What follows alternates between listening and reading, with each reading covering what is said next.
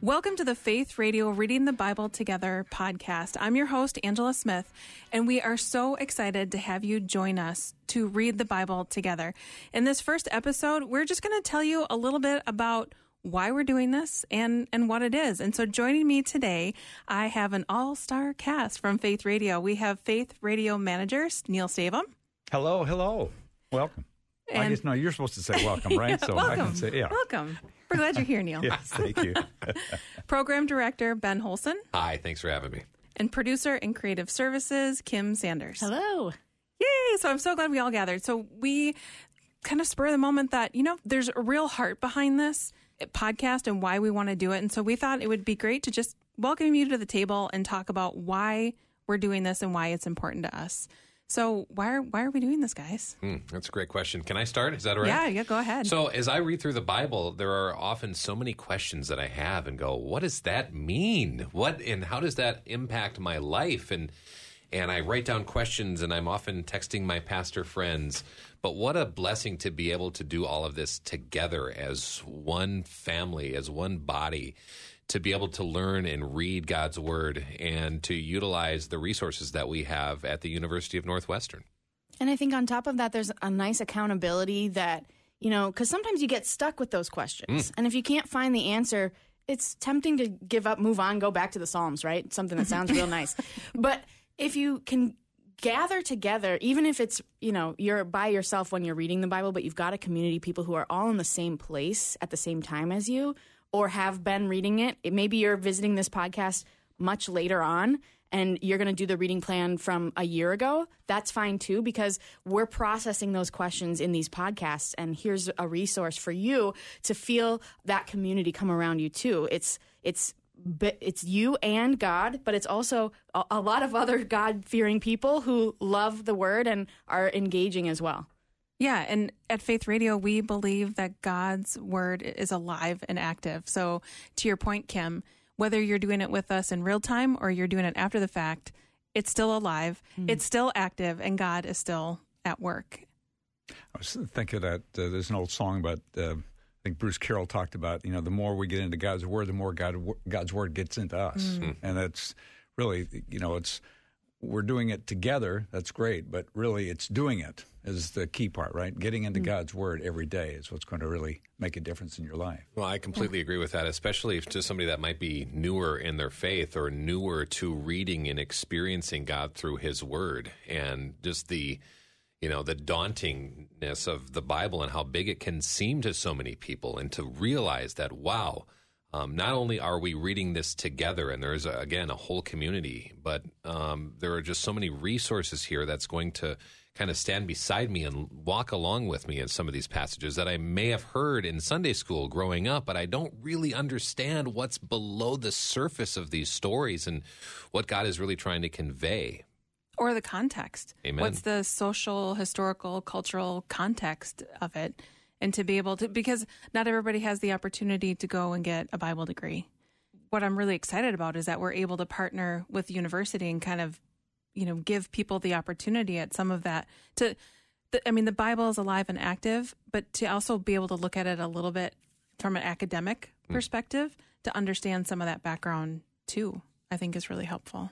Yeah, and then you can take those tools and apply them to other places in the Bible, Right? right? And and suddenly it's not so daunting to open up the word and and God's word does get into your heart and and it starts actually affecting your life. It can be transformative instead of this thing on your to-do list as a Christian. It becomes something that it's it's a lifeline to you.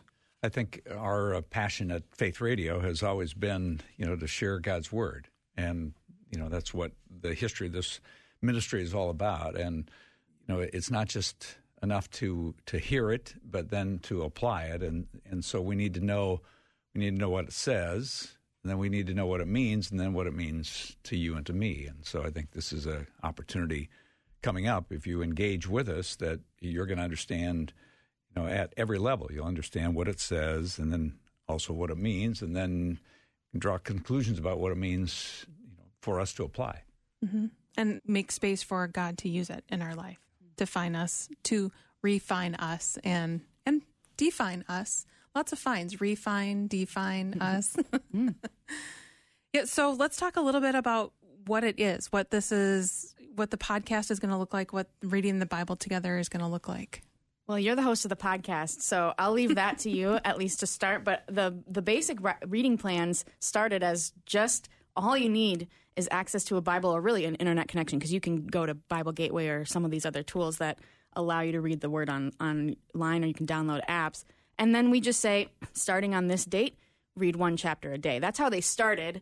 And now we're just building on them so that instead of just being in the Word, if you want, you can go deeper with a podcast and hear from some Bible experts and people who have been reading the Bible for a long time. And you can engage in study guides where you can actually write down the responses to some thinking questions that let you really dialogue with God, think about how you're applying this in your life or what it might mean to you and to others around you. And we're just equipping you to really make this something that you could build into a habit. And we know that, you know, it takes a little time to develop habits and you know, a lot of people probably aren't in the habit of reading regularly the Bible. I mean, we, we pick it up from time to time, but it, to be systematic and just to say, I'm just going to do this for a period of time. You know, is it uh, you know six days, 28 days, whatever it is, and just I'm going to take some time and every day just get into this habit, this rhythm of doing this, and then knowing that there are others that are doing it. I think Ben, you were talking about that some that accountability factor. I mean, maybe it's you're just you're doing it with a couple of friends, and it just gives an opportunity to spark a conversation or just know that yeah we're we're in this together and and see what God does because he uh, he loves it when we get into His Word. Mm.